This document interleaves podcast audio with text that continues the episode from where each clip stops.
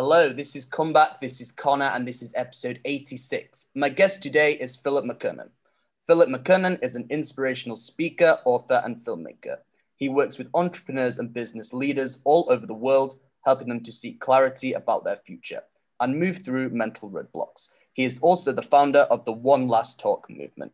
I listened to Philip's interviews on London Real from 2015, 16, and 19 in preparation and was fully inspired. So it's a pleasure to speak to him today.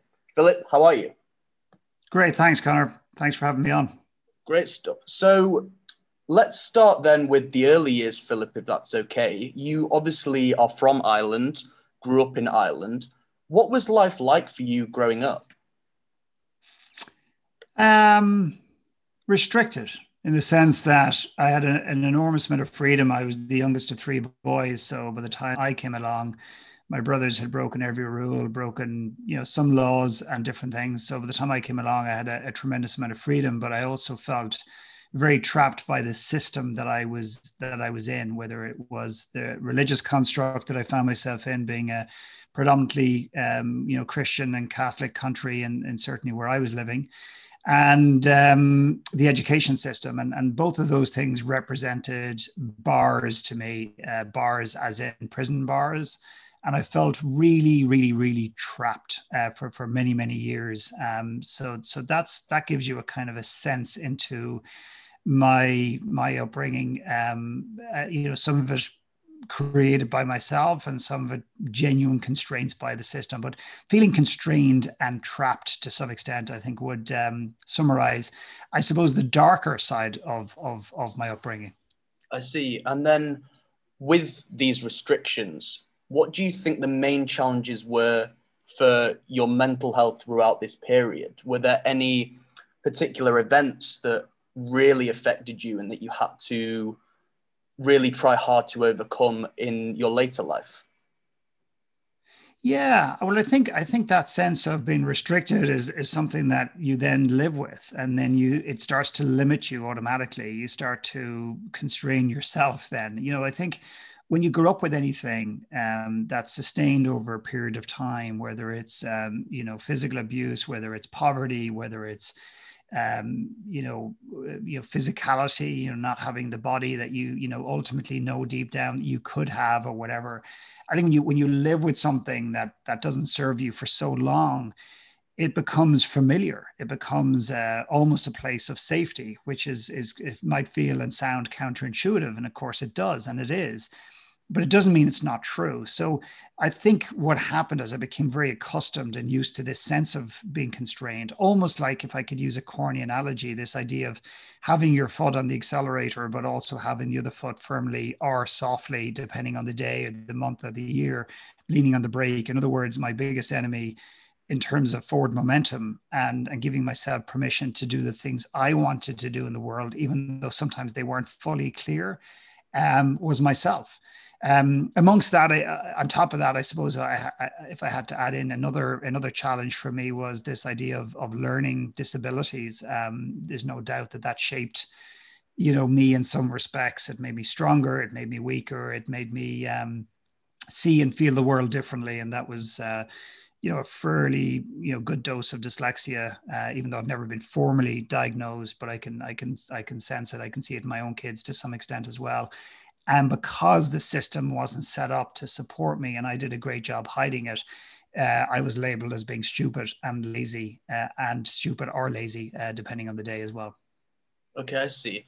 And when you were going through these challenges, for example, the learning disabilities or whatever else was coming up, how did you ultimately say challenge yourself and break out of it to do what you really wish to do authentically?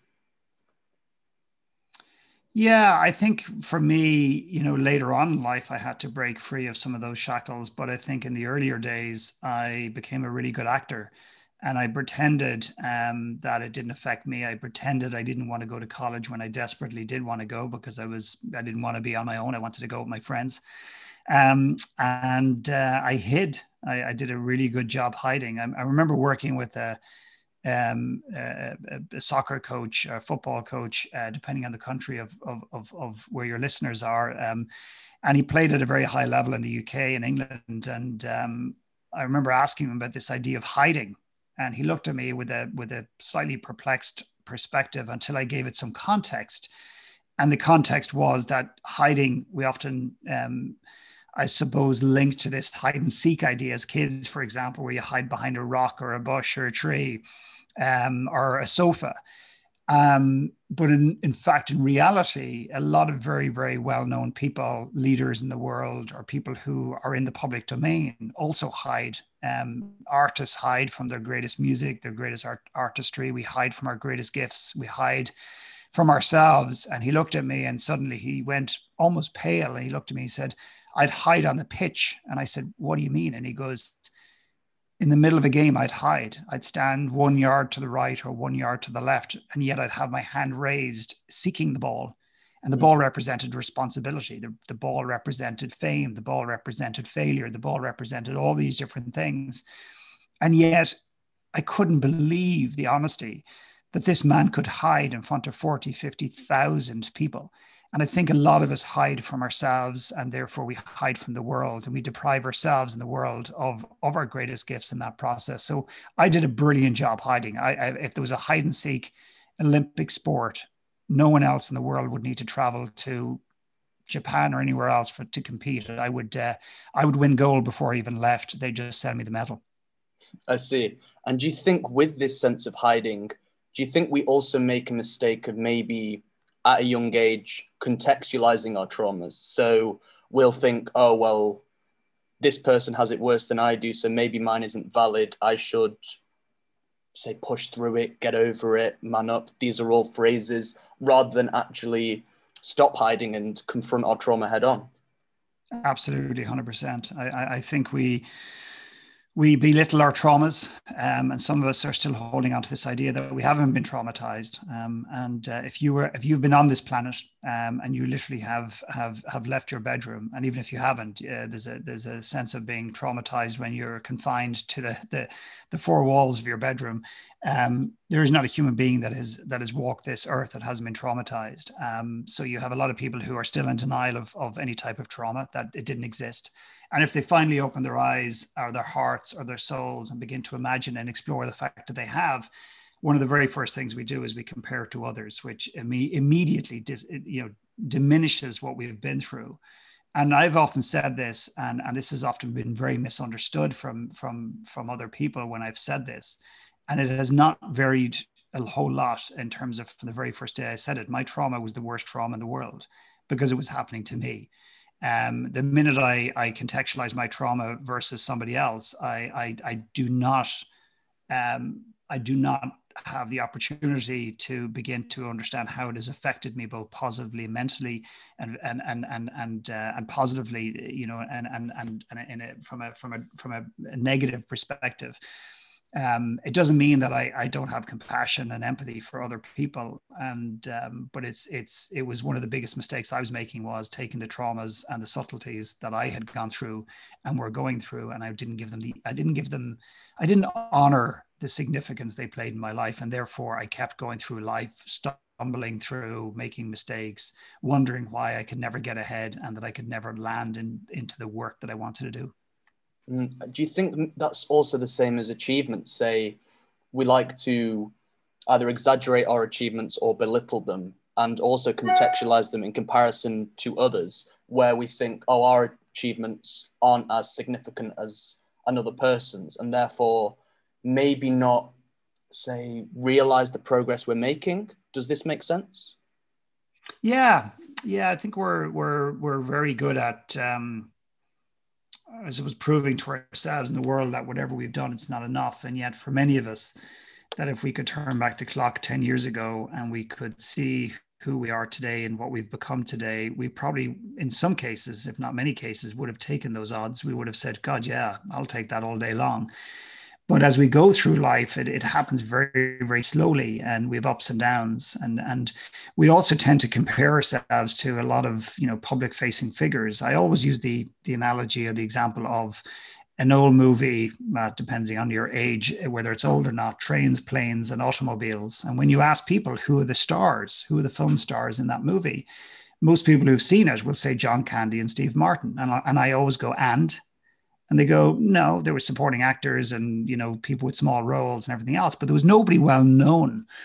And I said, what about Kevin Bacon? They go, no, he wasn't in that movie. And I said, he was. He was in the very beginning of that movie in this scene in New York where Steve Martin, I believe, comes out of a, an office building and there's one cab turns on its light and he looks across and gets eye contact with a young Kevin Bacon, who was in the film, in the movie for no more than maybe 60 seconds, maybe 30 seconds.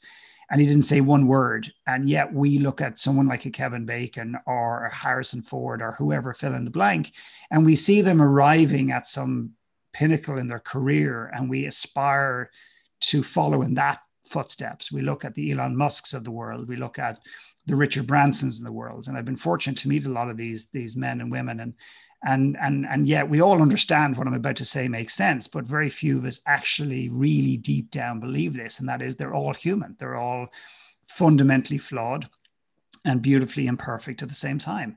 And um, and and and brilliant um, all, all, of the above. But we don't realize that these men and women have had to go through horrors, uh, failures, misery, loneliness, isolation, insecurity. We often think that they're built differently. They've got a different blood type or they've got a, a different thing in their DNA or they're just wired differently. And to some extent, they have different character traits, but they're not a whole lot different than anybody else. And yet we use that as a reason to stay small in the world and to play small and not to show up.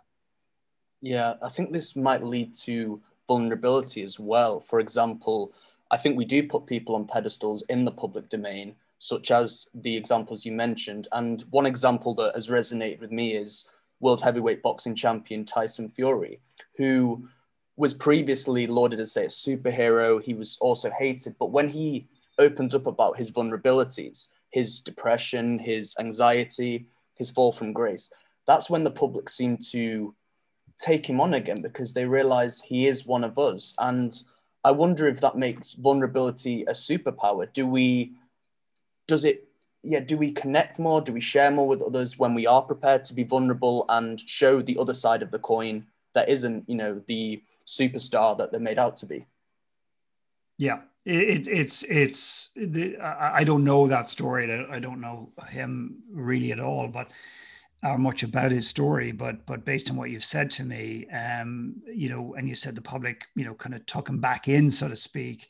I would say they took him in in a different way. I think they intellectualized him and put him on a pedestal and, and imagined him to be something at home and in the boxing ring at the same time. In other words, they filled in the blanks on their own accord and he has a responsibility with that. He he didn't fill in the blanks early enough in the process and say, well, actually, I'm not quite the person you think I am or or or or, or look up to uh, and that's his choice. So, so in the absence of that truth, I suppose, then people start to make their own assumptions, and we continue to get let down by you know people in any form of authority, whether it's a priest who does something wrong in society, whether it's an entrepreneur who turns out to be not quite as as as flawless as everyone thought. Um, and and and then we we blame them and we get angry at them. But we we also have this incredible opportunity to look in the mirror and say well why did i put him on a pedestal? Why did i put her on this pedestal you know i didn't live with them. I never got to see them when they got out of bed without their makeup on and who they really were. I never got to see them when they were really cranky and angry. So we we, we do put people on pedestals. It happens to me all the time um, you know particularly when you speak at an event with thousands of people in the room and people look up to you but th- there's a reason they look up to you. They look up to you because you're one physically on a stage. Secondly is you're presented as an authority. And three is because you don't necessarily do a good job taking yourself off that pedestal which i think every everybody on earth um, needs to needs to do, uh, particularly with their children, by the way, because we often grow up idolizing our, our parents or one parent, um, and secretly, you know, seeking their validation for the rest of our lives, yearning their their their pride and their love in, in a way that uh, sometimes we follow an entire career path based on nothing other than wishing that my dad and it's often men um, for, for particularly for other men mm. um, walks up to me one day and says i'm proud of you for uh, getting that gold medal building that billion dollar business um, you know you know reaching 2 million downloads in your podcast whatever it is And the reality is that even when it comes, it's always empty if you're not doing the right thing. In other words, if you're not doing the thing you were meant to do, it always it, it's always empty, even if it comes, and it typically doesn't. And it's when we stop looking for that validation from others, when we stop caring what other people think, to a larger extent, it'll never eradicate it. Um, do we give ourselves permission to show up in the way that we were meant to and that we want to? And we stop giving a fuck what the world, you know, sees us as and what labels we have. And that is the I, the irony of it is that's the only time you'll get a real, genuine, authentic compliment from the people that you've been yearning it from. It's the only time it's possible. And it's the only time you'll actually believe it because you'll accept it for the essence of, of the way in which it's been presented, which is, is the truth. What do you think the main things we can do to say stop caring what the world thinks or really going down the route that only we think? What do you think are the main things we can do to, yeah, to have a better relationship with ourselves? Well, I think one is is to understand why why we why we operate and care so much what other people think. To really understand, rather than moving to to change that. So if I go to a physiotherapist and and uh, he said, "Listen, your knee is your knee is giving you problems. It's weak," and I and I go, "Great, so I just build up my knee." He goes, "Well, yeah, but." You got to understand why your knee is weak. Uh, really what's happening is your your your arch and your foot is the problem. I'm just making this shit up, obviously, but your arch and your foot is the problem. So we need to strengthen your arch so you'll never have to face the knee problem again. So it, it, I think what we we work in in society is we work way too hard to to either take the painkillers, fix the knee, use a brace, which is a band aid, what I'm my work is all about is okay. Now I want to get to the core of why this exists to begin with, because then we can start to uh, explore and penetrate the origin of the reason that it exists to begin with. So I think before we we set out to stop giving a shit what the world thinks about us, which by the way, number one is I think is absolutely impossible. I think we can diminish it and reduce it over a period of time, but I think the day we wake up and say I don't give a shit what the world thinks is the day we've gone from being aware to complacent. In other words, we've we've we've we think we're at a point we're not because I I have yet to meet a human being that has transcended the thoughts and the the ideas that people have for them or the the way in which people talk about them. I've yet to meet that person. They, they, in my personal opinion, they don't exist or they're lying about it. So understanding why is it so important that I get validated by externally? Why, why does that exist? Where did that come from? When did I start that? Is that a human trait or is that a personal pattern that I have developed and accelerated over a period of time? What does it give me? How real is it? Where does it emerge? Is it really with certain people or is it every single person? Who are the people that I'm really seeking validation from? When I'm yearning Connor to tell me I'm amazing, is Connor just a trigger or a pressure point or a representative of a father figure that I never had? And when you begin to really pare it back and understand what is the origin of this, then you can start to actually address it at its, at its core. And that might require you to have conversations that might require you. And also this beautiful idea of, of acceptance. I do care what people think. Great. Now, how do I move through life accepting that rather than rejecting that? but still navigate and make decisions that I want to make. And I think than pretending it doesn't exist, I think you're in a stronger position to make better decisions that will serve you in the short, medium, and long term. Mm. I remember one concept that I heard on um, your London Real interview, which really resonated, was spending time with yourself. For example, maybe once every few months, just spending time with yourself, no partner, no friend, just yourself. Why do you feel that's so important that we have that time just to reflect as solely an individual? Yeah, and I'm and I think that's by the way you're touching on something that I think is critical. I think one of the reasons we care so deeply what people think is that we don't really care what we think about ourselves um, or we're too busy beating ourselves up. So the relationship to ourselves is, in my personal view, the most single, the single most important relationship on earth. And for for people who are are are are very religiously inclined or maybe even spiritually inclined, which I believe I am very spiritual in, in nature, they may firmly disagree with that. They may feel that the most important relationship is our connection to some sort of higher power inside of ourselves. Um, I, I actually believe it's it's one of the same thing but I think the relationship to ourselves is, and I'm so glad you brought this up, Connor, because I think that ultimately the reason we care so much what people think is because we have a dysfunctional relationship with ourselves. And one of the ways to begin to understand whether that's true or not is when was the last time you spent time on your own? And somebody will go, oh, for God's sake, I'm going to turn this podcast off. I just watched the game last night. I watched Scotland beat whatever. I watched England play whoever. No, no, no, no, no. That's not time on your own. That's time doing something or doing something. When was the last time you took a night away and spent it on yourself? And people go, oh, to strategize, to, to write, to, to journal. To, no, I said to do nothing, to just be nor is it formal silence. It's it's just to be with yourself. And when people start to explore what I'm actually talking about, what they'll often find is they can't even get into the car without the radio on because they can't be with themselves. And people will often cite busyness.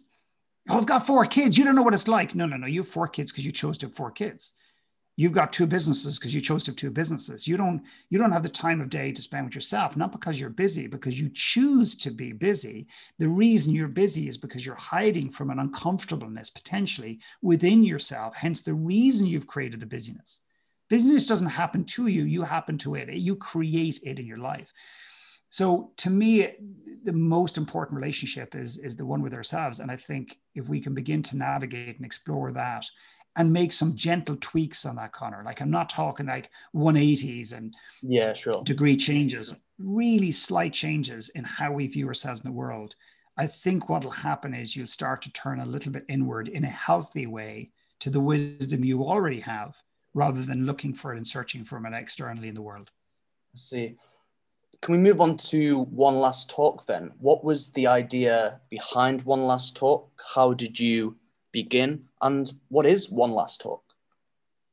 So essentially, if I had to sum up one last talk, is imagine you have a TED event or TEDx event, and you've got 15 minutes on stage. But um, the difference is that you're not sharing ideas; you're sharing the one last talk you'll ever give before you die. And um, I wouldn't call them rules, but they're guidelines. And the guidelines are basically that it's not an opportunity to tell the world what it should do. It's not an opportunity to share what you believe about global warming, Donald Trump, um, Brexit, or anything else for that matter.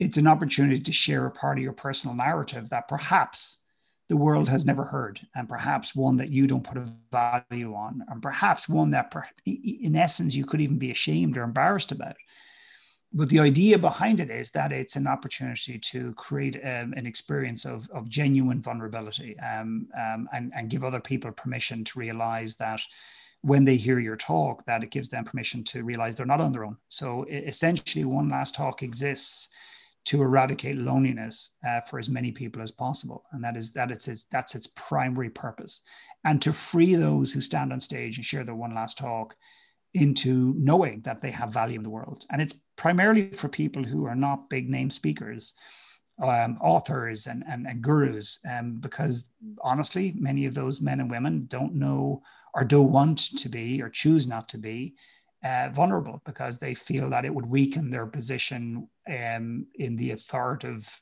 you know, nature that they have and expression they have and position they have, I suppose, in the world um, and that's that's basically the, the the the purpose behind it.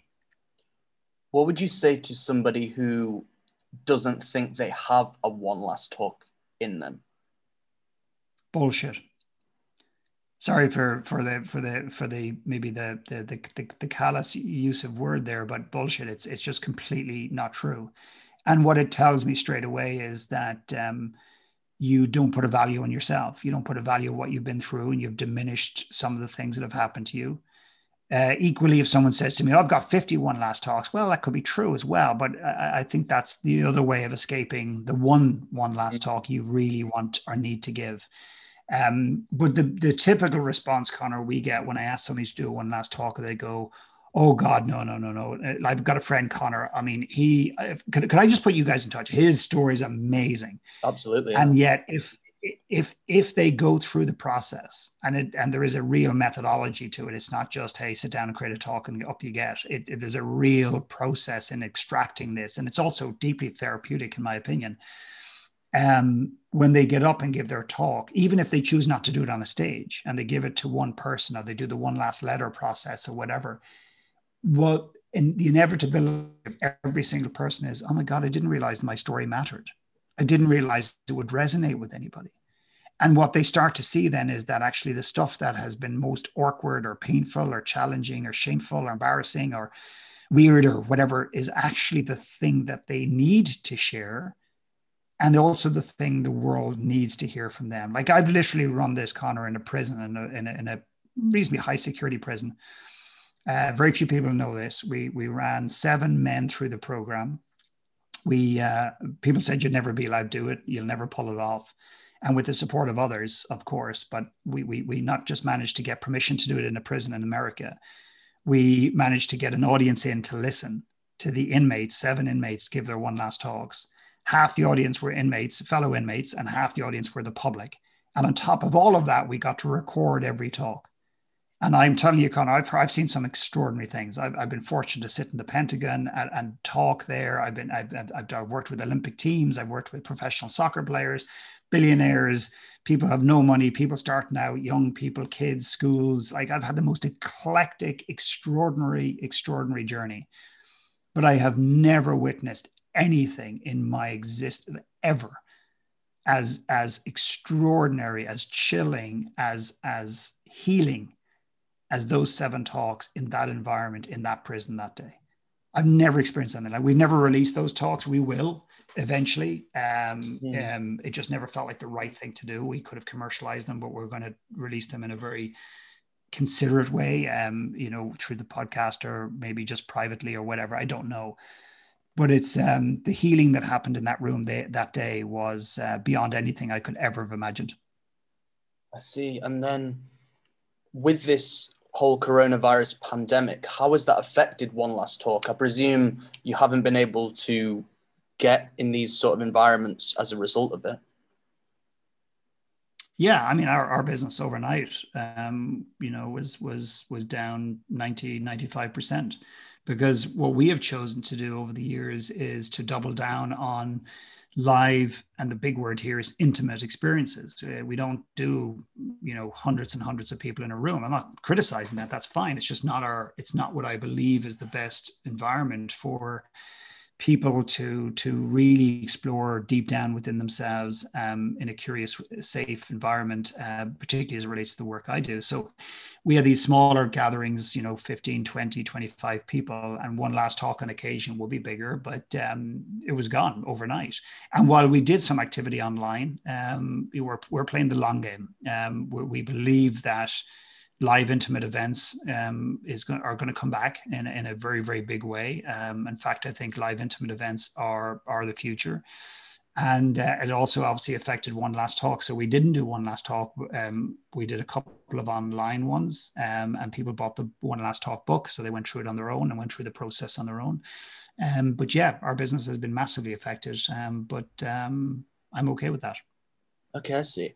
And coming up to the final couple of questions, do you mind expanding a bit more about Ireland? Because, and I don't mean to say stereotype, but I feel as if a lot of Irish people have a mentality of don't get too big for your boots. Um, you know, maybe say downplay their achievements and not want to go for it in say the way that in America it would be celebrated to follow your dreams. Um, what does Ireland mean to you, and how did you make the decision to leave Ireland in pursuing your work? So, I, so, so, that's a huge question, and and and and there's so many different ways I could go with that. And quite frankly, honestly, Connor, I could spend an hour talking about that question alone. But I'll try to break it down as best I can. I, I feel that Ireland was never the place I was going to leave. Um, of all the siblings and and you know, uh, kids in our family, there's only three boys, but I was definitely the one that was going to stay at home and um, and was never going to leave the island of Ireland. And I didn't really want to at one level. Uh, I felt compelled and, and I needed to. And I suppose that brings me on to the first point is that sometimes we need to let go of the environment that we're in in order to begin to assemble and understand who we really are. And what I mean by that is when you're surrounded by a construct, when you're surrounded by people who see you in a particular way, It's very, very difficult for you to reinvent yourself. It's very, very difficult for you to become something else because many of us are surrounded by family who want us to be happy. But also, equally, many of us are surrounded by people, or family, who want us to be happy. They just don't want us to change because that change stirs a lot in them and it makes them very uncomfortable. So while my family wanted me to be happy, they didn't want me to be different. They didn't want me to change. And I think that's very, very, very typical of the, the Irish psyche and many psyches around the world. So I, I, left. It was the right thing to do. I feel really proud of the fact that I went to Canada, spent nine years in Canada, four years in the United States. Won't get into the details of how difficult it is to go to a foreign place where you know almost nobody and you start a brand new uh, business in a brand new industry knowing nobody in a brand new country. I can't even begin to tell you how difficult that was and how painful and how challenging. Financially emotionally mentally loneliness has been a huge part of my life um, since i was a very young kid and, and, and continued through that and in recent times, and you may or may not know this, is we've decided to come back to Ireland. I'm sitting on the west coast. I'm look, literally looking at the Atlantic Ocean as I sit here today, and um, it, it, may be a story for a different day. But we've basically become stewards or purchased a um, an amazing old Gaelic castle, which is anywhere between five and seven hundred years old, with 22 acres, and we're going to create a leadership center here, and a place of healing, and a place of growth, and a place of of of of creating people who are going to go out and impact the world in a positive way, essentially. So it's been an extraordinary journey of going to Canada, going to the United States, coming back to Ireland. But what Ireland means to me is this is this is home. And when I say home, I don't mean home because I was born here, home because my name is somewhat Irish, or home because my birth cert or my passport. I'm talking about a sense of home that goes so deep inside of me that when I really touch base with it, I start to cry. And I think that is something that so many human beings are longing for. And I think we're running around in many cases like head, headless chickens, looking for this, looking for that, looking to achieve this, hoping to get financial security. And and I and I love this idea of coming home, not physically, but emotionally within yourself, coming home to the work you're meant to do, coming home to the relationship with yourself, coming home to the relationships that are the most important to you, coming home to yourself is the most important thing on earth. And um, and it was time for us to physically manifest that as well, not just emotionally with the work I do. And my hope is that people will come to Ireland to the work that we do so they can find home within themselves. I see. And then that brings me nicely, really, to the final question, Philip, which is what are the aims for the future? You've obviously moved back to Ireland. What sort of things are you looking to achieve in the near future with One Last Talk or any other endeavors? Yeah, we want to we want to we want to open one last talk to the world. We want people to feel that they can access it and, and do it in their home, do it in their business, do it do it uh, in, in different capacities. Um, and we want to open source that and, and gift that away to the world. I mean, that's essentially the, the idea. Um, and and make that less commercial and, and more of a, a gift to the world, a kind of a not a legacy because legacy piece can often be very egotistical, but but a, a, just a gift to the world in essence. Um, our core more intimate intensive gatherings we want those to be run in ireland. Um, so we're reversing the business model to some extent whereby we're going to be doing all of our events here rather than just one event annually. And uh, we've created a physical location for that or we didn't create it. The physical location has been there for many hundreds in fact thousands of years. Um, and we've bought a, an extraordinary, extraordinary piece of land with a, an amazing building um, that has more wisdom in its walls than I ever will in my brain or soul or heart.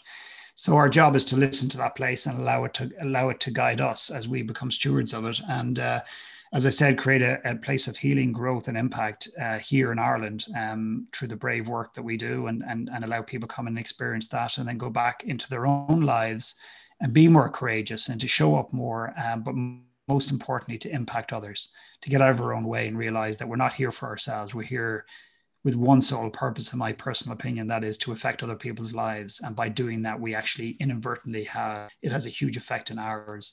So that is my my goal to do that for as many people as I can before I die. And um, is there anywhere we can find out more about what you do on social media or on the internet?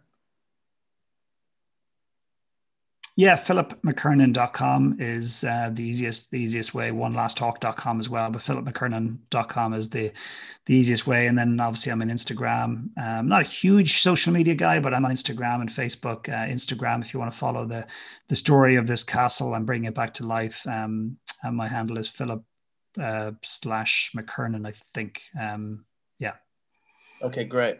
Well, um, Philip, as I said at the start, I listened to the London Real interviews and I was particularly struck by a lot of the concepts mentioned. So to have this chat today, and I say this genuinely, has been a real pleasure. Thank you very much for all the work you do, and thank you very much for sharing that with me today. Yeah, thanks, Connor. Appreciate you following up and um, and inviting me on and and uh, giving me this time. Thank you. Great stuff. So yeah, all the very best, Philip, and thanks again. Yeah, Connor, appreciate your time. Take care and thank you.